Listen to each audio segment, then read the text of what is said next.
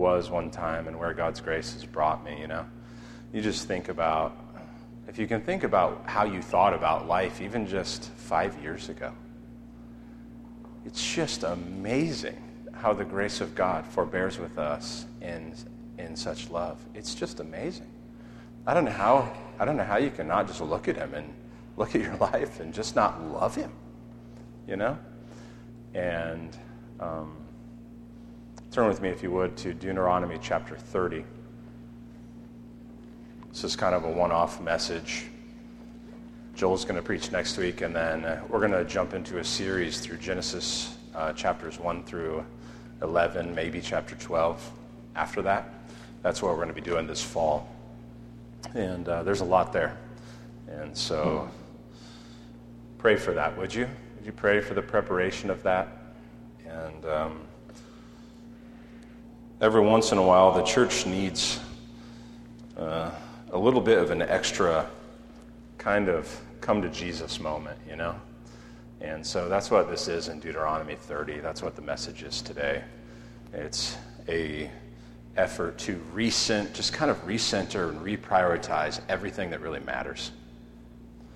And so that's what we're going to find in Deuteronomy chapter 30.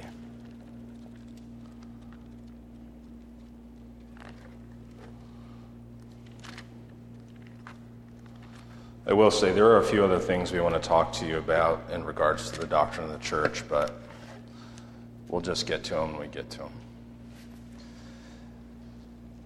Deuteronomy 30 will especially be in verses 11 through 20. I just titled the message, Not Too Hard for You. Not Too Hard for You. Deuteronomy chapter 30, verse 11. For this commandment that I command you today, is not too hard for you, neither is it far off. It's not in heaven that you should say, Who will ascend to heaven for us and bring it to us, that we may hear it and do it? Neither is it beyond the sea that you should say, Who will go over the sea for us and bring it to us, that we may hear it and do it? But the word is very near you. It is in your mouth and your heart so that you can do it. See, I have set before you today life and good, death and evil. If you obey the commandments of the Lord your God that I command you today, by loving the Lord your God, by walking in his ways, and by keeping his commandments and his statutes and his rules, then you shall live and multiply. And the Lord your God will bless you in the land that you are entering to take possession of it. But if your heart turns away and you will not hear, but are drawn away to worship other gods and serve them, I declare to you today, you shall surely perish. You shall not live long in the land that you are going over the Jordan to enter and possess. I call heaven and earth to witness against you today that I have set before you life and death, blessing and curse. Therefore, choose life, that you and your offspring may live, loving the Lord your God, obeying his voice, and holding fast to him. For he is your life and length of days that you may dwell in the land that the Lord swore to your fathers, to Abraham, to Isaac, and to Jacob, to give them. Father, we ask that you would bless the proclamation of your word by the power of your Spirit in your church this morning. We pray for prodigals to return to you with their whole hearts, clinging to you and turning away from sins that have so easily entangled them. We pray that for us who are just drifting along, that you would get us off of our fence standing, that our hearts might be yours, that we might know life and blessing. Lord, I pray for all of us that we would heed your words for distracted to return to you. Do your work in us this morning to make us godly, and encourage us by the power of your words to bring about our obedience. In Jesus' name. Amen. Amen. Well, um, we're not in Deuteronomy every day, so let me just give you a quick lay of the land. Uh, Deuteronomy means second law. And so, what is happening in this book is Moses is retelling the law. He's retelling the law uh, second time. He's kind of summarizing the work of God in Exodus, Leviticus, um, Numbers with the people of God, his works, and what he's done with them uh, through that season. And the reason he's doing that is because you had a generation who was wandering around in the wilderness and dying off. And so the generation that was, had grown up in Israel did not see and did not know all that, the, all that God had done in Egypt and following. And so they've grown up wandering in the wilderness, preparing to move into the promised land. And so, actually, over in chapter 31, verse 13, that's exactly what Moses says. Uh, says, and that their children who have not known it may hear and learn to fear the Lord your God as long as you live in the land that you're going over the Jordan to possess. And so Moses is retelling the law of God. And um, because there's the generation raising up who doesn't know. And I just want to say as I get into it, fathers, your children need to hear from you the work of God in your life.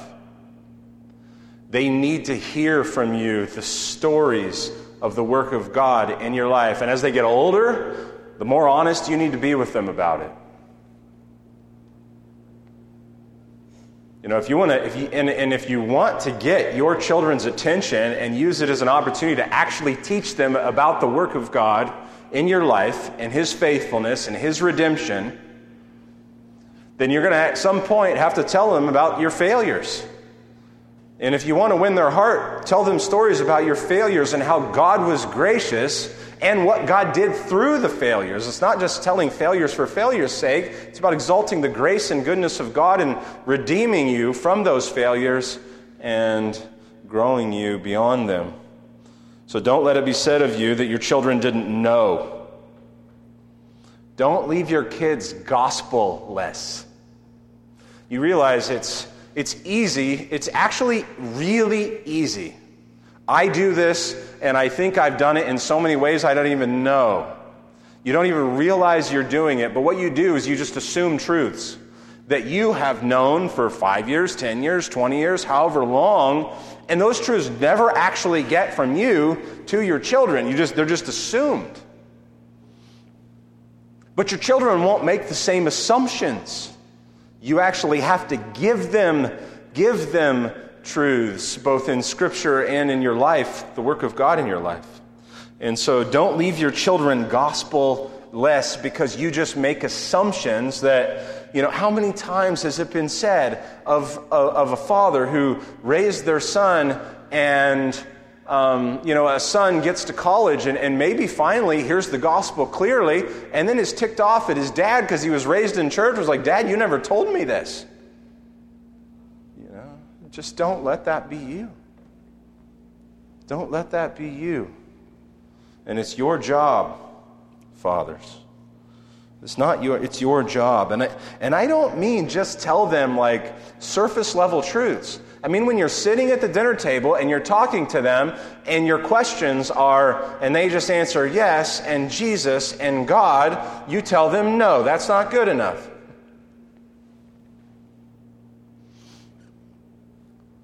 Yeah, but why? Why? Why? Why? Why? Why is that true? Right? just let them kind of hang around up here. You're the one who has to bring gravity and weight to the truth of God.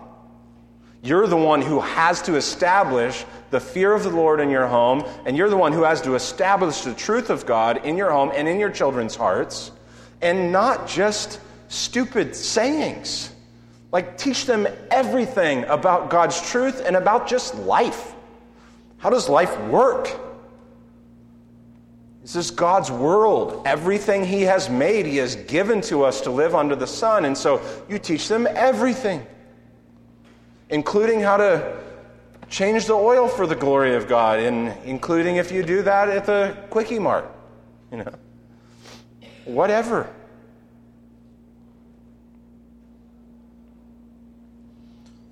Everything is about relationship to God, to people, to the world that they live in. All of it. Relationship to God as they understand it through God's work in your life. So, fathers, do not, absolutely do not drop the ball there. Now, in Deuteronomy, God has, uh, has commanded Israel at this point, chapter 1, verses 6 through 8 to move on from Sinai, Mount Horeb, and they refused. Chapter 2 recounts the wilderness years. Chapter 5 through 10 is the recounting of the Ten Commandments in more detail. Chapter 6 is the greatest commandment love the Lord your God with all your heart, soul, and might. Chapter 7 speaks of the people of God as a holy people, a treasured possession. And then chapter 9 warns them Chapter 9 warns them when they're getting ready to take the promised land. You know what? One of the things God was afraid his people would do, and maybe even one of the primary things that he thought his people would do. To think that the reason that they were taking the promised land was because they deserved it and they were more righteous than the nations that of Canaan, than the peoples of Canaan. And so God actually, multiple times in Scripture, warns them and does it in Deuteronomy chapter 9. You're not taking the land because you're more righteous than the nations of Canaan. I mean, isn't that just what constantly justifies, like, humanly speaking, that, that kind of moral superiority and, and conceit constantly justifies all kinds of bloodshed. But that's not what's going on. God was judging the wickedness of Canaan, and he was very graciously making a people for himself. Nothing to do with their righteousness.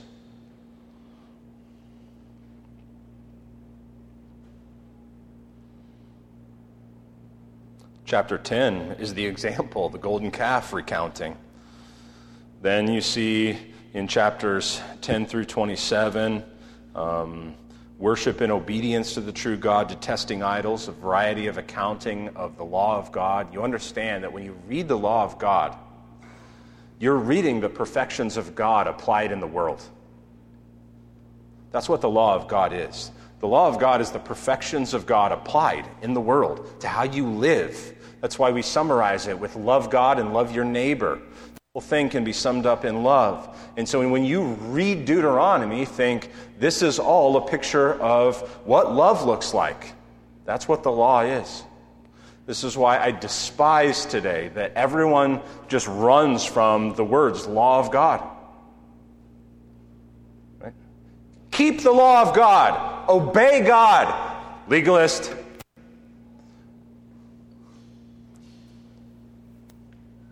You know, your response, loveless.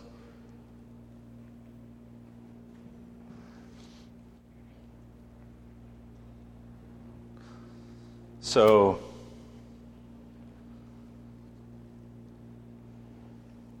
then you come to chapter 28. And chapter 28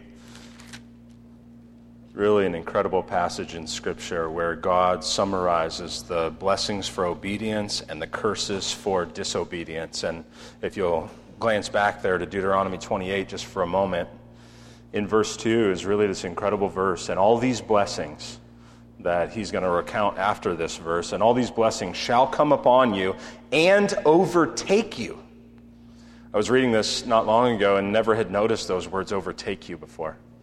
But all these blessings shall come upon you and overtake you if you obey the voice of the Lord your God. And then goes on to recount blessing after blessing. And then in uh, verse 15, but if you do not obey the voice of the Lord your God or be careful to do all his commandments and his statutes, that I command you today, then all these curses shall come upon you and overtake you.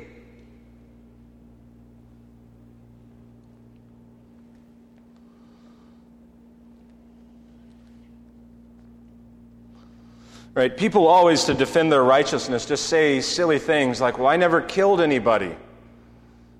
What? Well, good for you. You just really succeeded.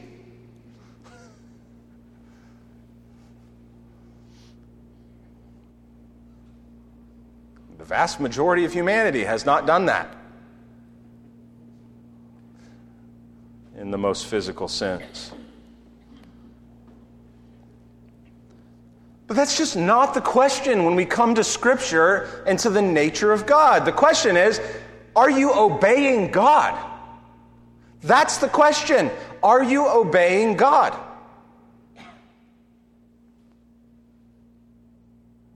Because obedience is the thing. That's how you live in relationship to God.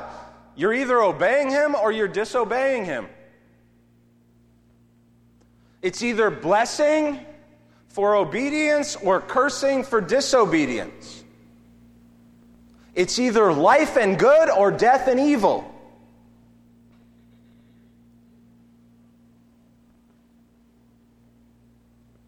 And he goes on to finish chapter 28 with curses that will come for rebellion against God. Are you obeying God? That's the question that you have to ask yourself. Am I obeying God? And, and, and, and I don't and, and I mean both in the details of life, but also just is my life set out to obey God? Is the general trajectory of my life set to obey God?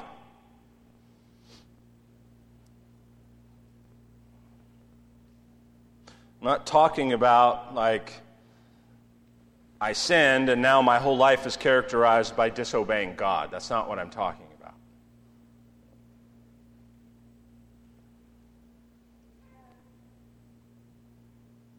And then I obeyed God and then had a sense of righteousness about myself. That's not what we're talking about either. Is your heart and your life committed to obeying God?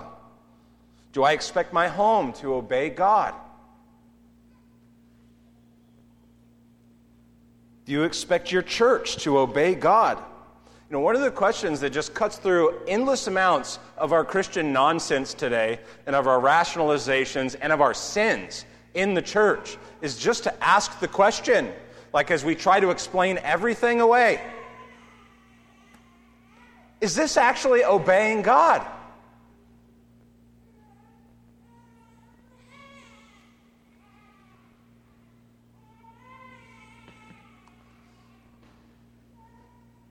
You have to choose.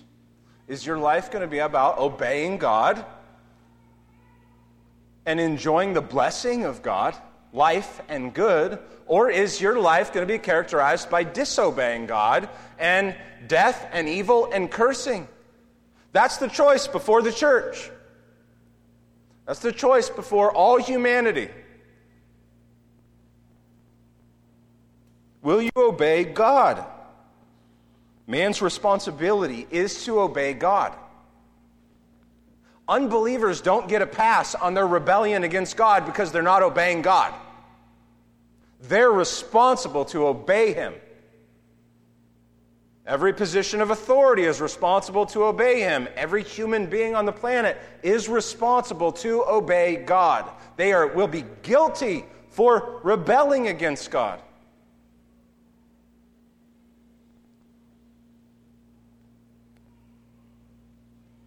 Just want you to think about your life right now. Right? If you move, remove all of the just stuff that just kind of enters, and you can just think about your heart and life for a moment.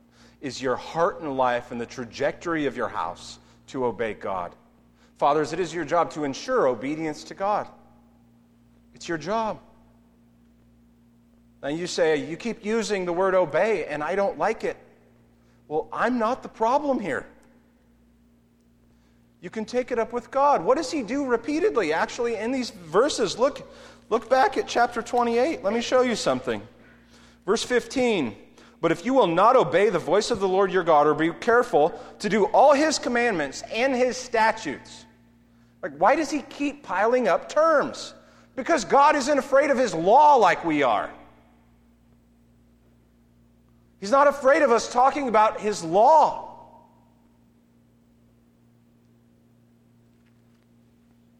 If you go back to chapter 30, look back in verse 16. Right? If you obey, I mean, how many times is the word obey here? If you obey the commandments of the Lord your God that I command you today, by loving the Lord your God, by what? By walking in his ways, by keeping his commandments and his statutes and his rules. The church would do better to repeat the terms that God constantly repeats. One of them is to obey his commands and his statutes and his rules and his laws and his ways. There's nothing legalistic about that. All the law of God is is the character of God on display in our hearts and lives and in his works.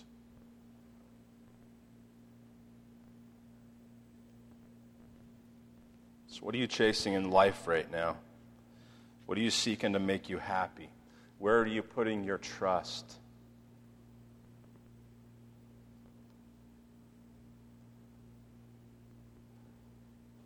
And is obedience the thing?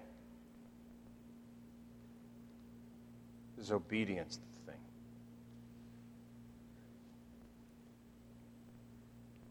And if it isn't obedience, then what is it? And if it's disobedience and a pattern of disobedience, then what is that going to bring? What does God warn you about? Is that going to bring life and good and blessing?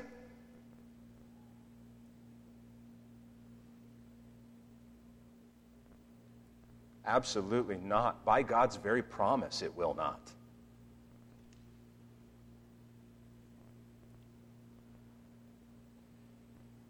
He has no problem taking his stand against our rebellion and you suffering your just due of cursing for it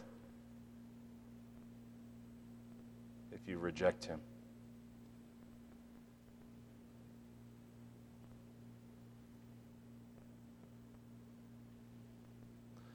I tend to think that many of you just want like a problem free life. That's what you really want. You just want a life that's just kind of problem free, long as everything just goes smoothly. Everything's fine. Has that ever happened? Like, we keep wanting what's impossible and then expecting a different result. See, your whole life is organized around how things can just be problem free. And so, as soon as you're bumped, all of a sudden you have no faith you have no faith anymore as soon as you're bumped. You don't trust God. You're not going to obey God because you're angry at Him, you know, because, I don't know, your wife sinned against you. You know, oh, what a surprise. That one caught me off guard. I was actually living life like sin didn't exist anymore.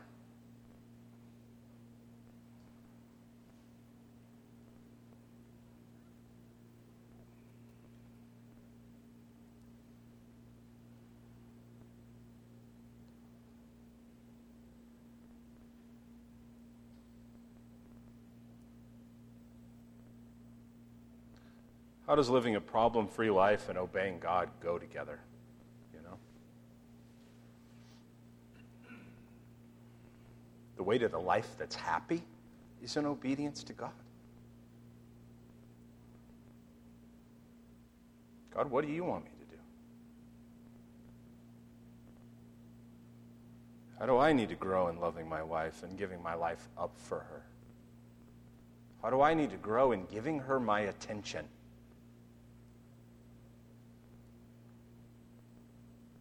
Like, I don't know why you guys can't get the fact that your wife wants your attention. and then you're like upset when she's upset about the fact that you never pay attention to her. You think she's having some weird emotional breakdown.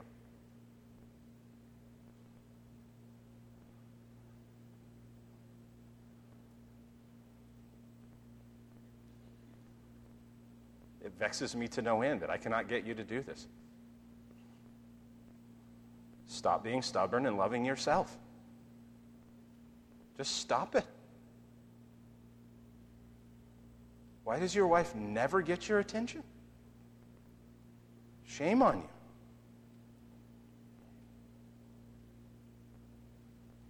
Is obedience the heart of your life?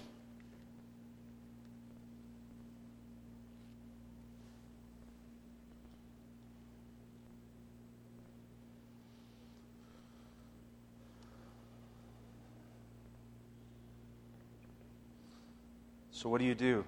What do you do? Because the in a, in a certain sense, the heart of this church is to obey God. It, it, wouldn't be what it is if the heart of the church wasn't to obey God. Right? I'm not saying, you know, I'm not saying today that all of a sudden I think our whole church is living in just complete rebellion against God. That's not the point of the message. The point of the message just just take stock of your life. That's the point of the message. Take stock of your life, and is, is the effort at obedience to God, to the commands of God, the heart of your life? And if it's not, where is it not? And if it's not, what do you do? You repent. That's what the first uh, 10 verses of chapter 30 are all about. But not just if it's wrong, but still if you're living under God's blessing. Why? Because if you're living under God's blessing, sometimes you're, you're at risk too. Do you ever notice, you know, parents, that what happens is you actually um, discipline your kids uh, well, and then, like, you actually provide, like, peace in your home? And then, like, the peace comes, and then you just don't do anything for a while, and then all of a sudden everything goes to chaos? You know? And they're like, oh, well, things were going well, and then I didn't do my job anymore. So now everything's chaos. And is this not true of Israel? Constantly, the blessing of God led them to turn their eyes away from God because their faith actually wasn't in Him. And so, whether it's blessing, um, whether it's obedience or disobedience, blessing or cursing, in chapter 30, verse 1, when all these things come upon you, the blessing and the curse, the blessing and the curse which I have set before you, and you call them to mind among all the nations where the Lord your God has always driven you, and return to the Lord your God, you and your children, and obey his voice in all that I command you today, with all your heart and with all your soul. Then the Lord your God will restore your fortunes and have compassion on you, and he will gather you again from all the peoples where the Lord your God has scattered you. God will restore you. He'll restore you. He'll restore you. So, today is a day to return to the Lord your God. Now, all of that to come to verse 11 of chapter 30. For this commandment that I command you today is not too hard for you. Now, notice something here. Who's actually issuing the commandment? Is God issuing the commandment? Well, yes. But who's actually commanding here? Moses. God's not speaking in the first person here. Moses is speaking in the first person. Now, is Moses commanding what God wants him to command? Of course. And I just noticed that and just thought, as a side note, it's important for you to understand that God commands through human instruments. But what you think is, is you, you don't think that there's any any pattern or corollary to the work of pastoral ministry.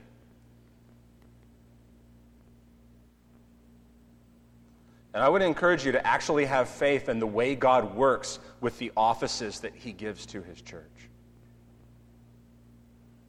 And you say, well, you have commanding authority as long as the scripture says it. And I say, yeah, and the devil's in the details, isn't he?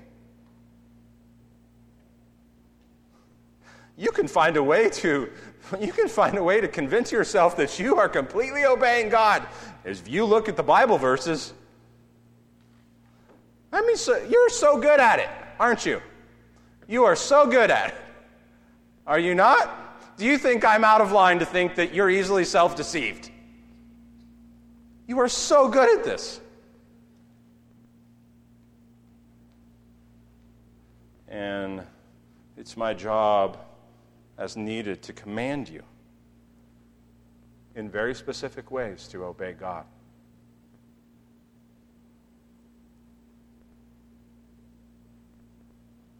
It's your job to have faith for that.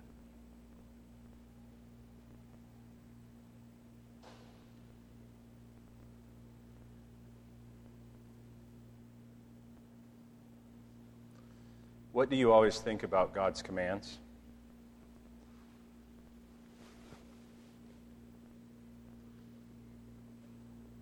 You think, generally speaking, you think that they're burdensome. Generally speaking, you think God must be capricious because he actually expects something of me. How could he ever say, how could he ever say to his people that you have to obey all that I command you today. You are responsible to obey the law of God. And when Moses uses the word the commandment right there in verse 11, he's, he's kind of summarizing the whole of the law as a commandment. All of it. He's emphasizing the totality of the law. How could God possibly actually uphold that to his people? And what are you essentially saying? It's too hard for me. It's too hard for me. Now, in one sense, apart from God's Spirit and according to your flesh, it's impossible for you. But not necessarily in every single way, but it is impossible for you. Certainly not from the heart. And in another sense, we should freely be able to express yeah, this is hard right now. you know, moms, like when you're losing it with your kids for like the sixth time in a day, right? Like, it is really hard for me to actually be patient and kind and to help my children get to where they need to go and do and be. It's hard. So we, there's some level of that that we can, we can kind of understand because we're sinful creatures and our flesh is always wanting to abound.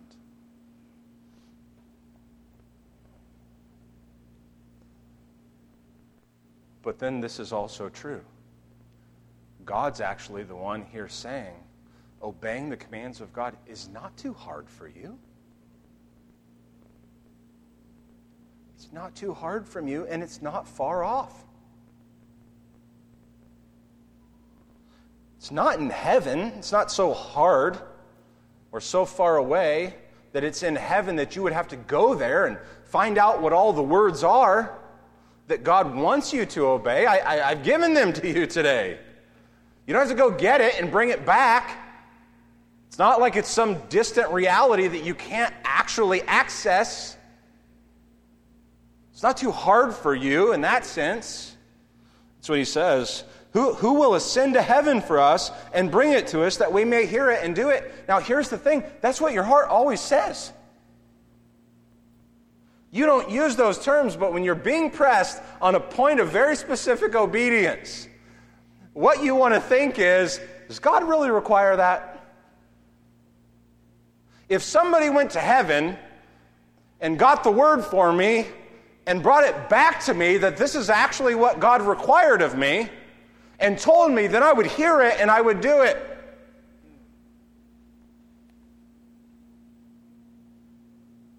Well, okay, maybe it's not that hard. Someone doesn't have to go to heaven for me. That's okay. What they need to do is travel across the sea and if they travel across the sea and they get the words of God and they bring them back to me, then I'll hear and do the specific point of obedience that God requires of me. And Moses is saying, absolutely not. The whole thing that I'm doing here is telling you what God requires of you, and then it's not hard. Why? Why is it not hard? not too hard for you that you can make excuses to stubbornly weasel out from under what God requires of you. Why? Verse 14. But the word is very near you. The word is very near you. You have Bibles in your homes. You hear preaching every week. You watch YouTube videos and indulge in all kinds of other teaching of the Word of God and podcasts. It's, it's more near you than it's ever been. It is in your mouth and in your heart so that you can do it. Now, it's true. It's like you would think if a, if a church has faith in the doctrine of sin, you wouldn't have to always explain these things. And, but we all, always want to reject the doctrine of sin and not actually have faith in it. And so you always, then you think, you think to yourself, well, so I can keep the law perfectly. Of course not. You can keep the law in a way that brings God pleasure and makes him happy as your father. You can walk humbly before God in ways that actually honor him and delight him.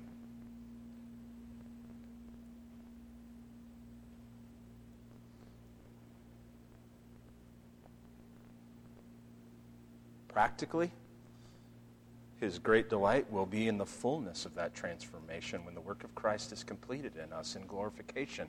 And practically, we will do everything that delights him.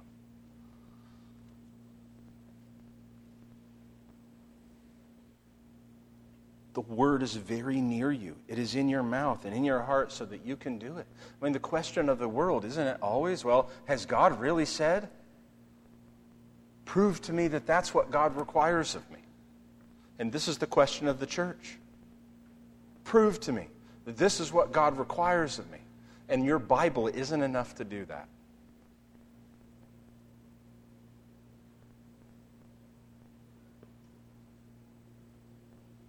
The Bible and wisdom. Wisdom from those who understand the ways of God. You realize you're to obey wisdom. You realize that. You are to obey wisdom. You are, to, you are commanded to obey wisdom repeatedly in the scripture, especially in the book of Proverbs. Now, what is wisdom?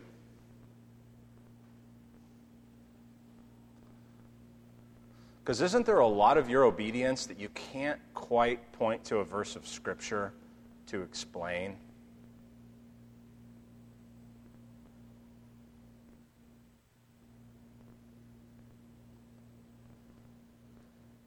There's a lot that you can't quite point to a verse of Scripture. What you are doing is you're obeying God's ways put together in the Scripture to make sense of the life that He has given you and the way in which you should walk.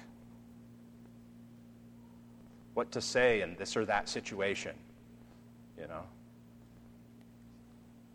What to say when your mother in law goes off the rails at the family dinner or not say. right? Like, there's no Bible verse for that. That's where a lot of our life, almost all of our life, is actually lived.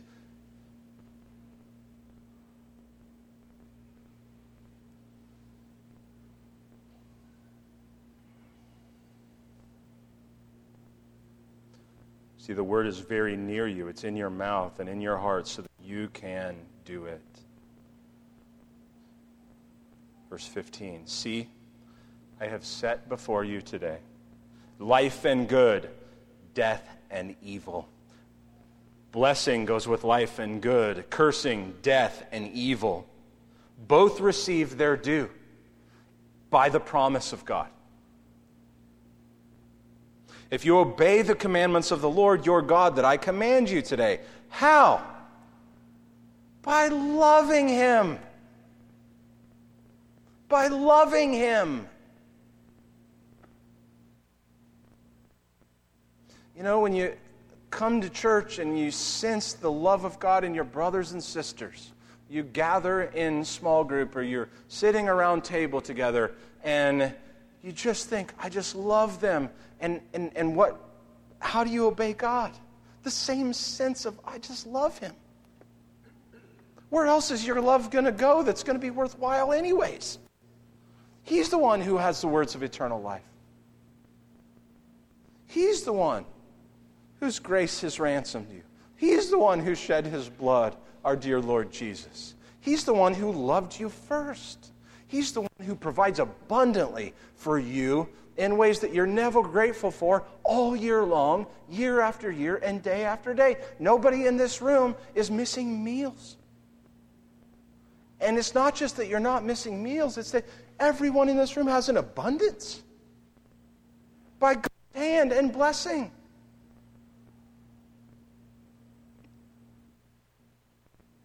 It's like how sit around your table and just talk about reasons to love God. Why? Talk with your kids, dads. Why should we love him? He died for us good. What does that mean? Like one of your favorite questions. If you want to just not blaze over the surface of everything, if you actually want to get down to the heart, is well, what does that mean? He died for you.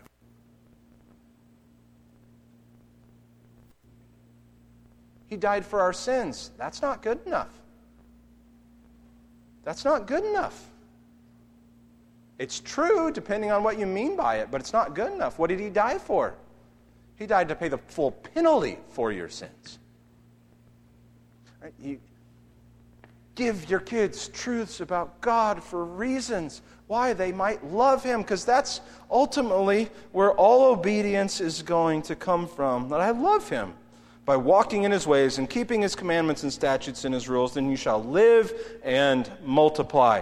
Our church is doing that. Praise God. Nobody thought that was funny. All right. Ill timed joke again. And the Lord your God will bless you in the land that you are entering to take possession of it. Are you obeying God? I want the blessing of God for you. Moses wants the blessing of God for the people of Israel. God actually wants to give you his blessing.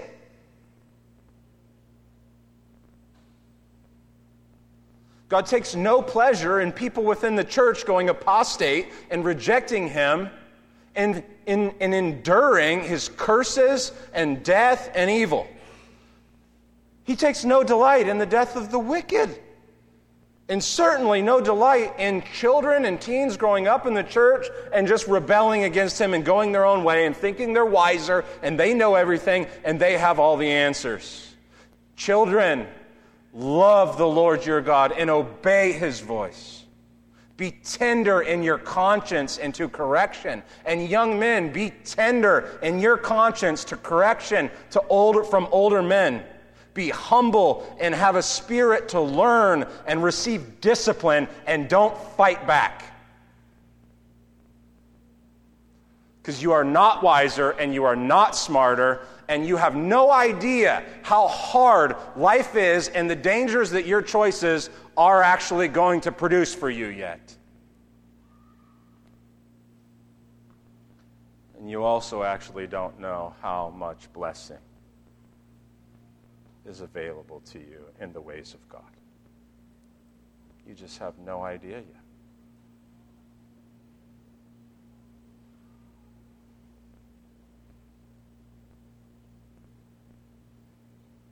Everybody who hasn't experienced anything yet knows everything about what they haven't experienced. Every kid knows more than his parents, right? Every high schooler knows more than his teacher.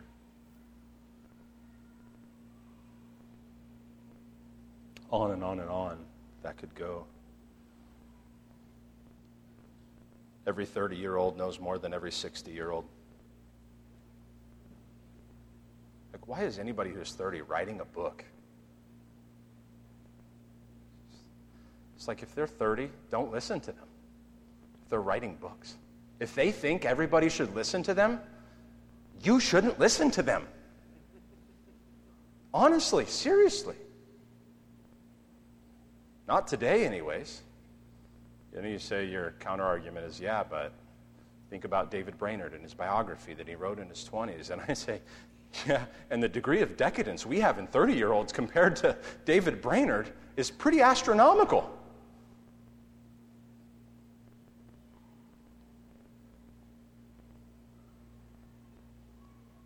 just don't listen to them. Just obey God.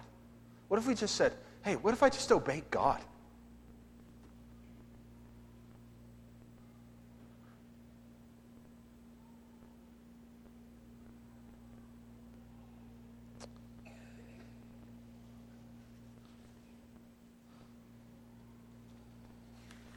Of course, the cursing is outlined in verse 17, but in just children, teens, would you hear me for just a second?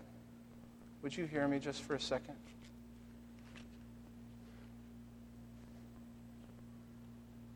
Having grown up in the church and heard so many truths,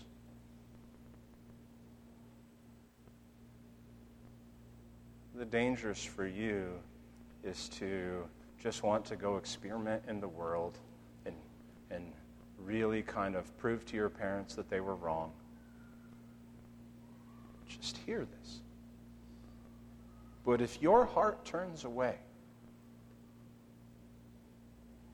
and you will not hear, but are drawn away to worship other gods and serve them, I declare to you today that you shall surely perish. One of the truest senses of apostasy in the Bible is children growing up in the church and then rejecting him.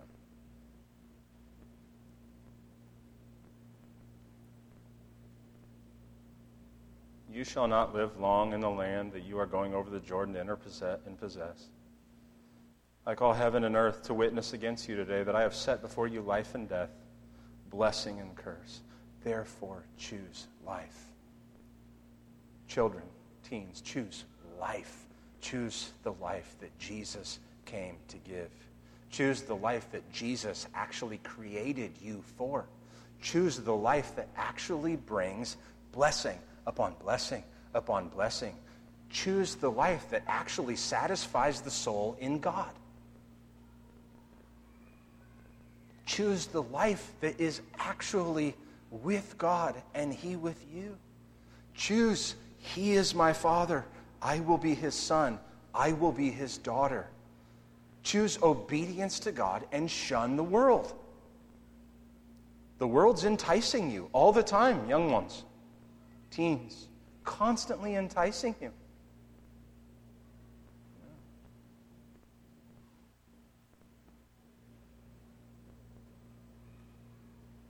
Choose life that you and your offspring may live, loving the Lord your God, obeying his voice, and holding fast to him. For he is your life and length of days. And you won't find life, even though you think you will. You will not find life anywhere else. Nowhere else will you find life. You won't drown it out in video games. You won't find life on any number of screens. You won't find life in the recklessness and foolishness of bad friends and relationships. You won't find life in the fast lane. A little bit of pleasure and a little bit of adrenaline and the cursing of God. Choose life.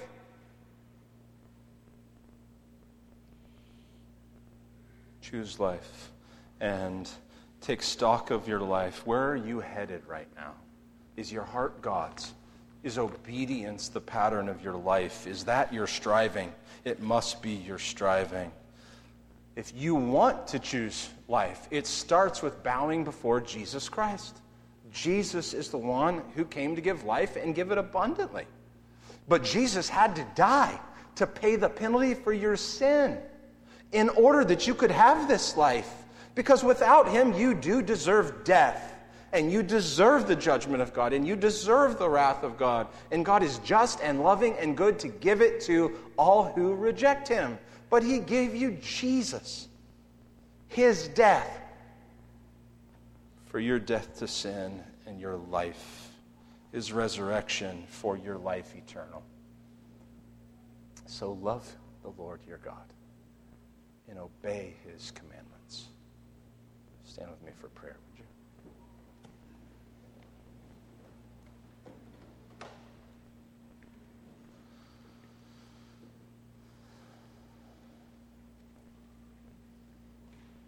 Father, we pray that young people in our church would repent of their sins and choose to walk in the way of your commandments by faith in Jesus. God, I pray that your grace would transform hearts and lives by your words this morning. I pray for a self examination across Bloomington Bible Church to take stock of where we're at in our ways, to fear you and to keep your commandments. May fathers teach their children. May the church fathers teach the sheep. May the sheep be willing to learn and hear and obey all that you command us this day. May our hearts cling to you and may we love you wholeheartedly. May we walk with you and trust that your ways are good, they are life and blessing, and that to turn away from you is curse and evil and death. Thank you, Jesus. Thank you, Holy Spirit. Help us to take heed in your Son's name. Amen.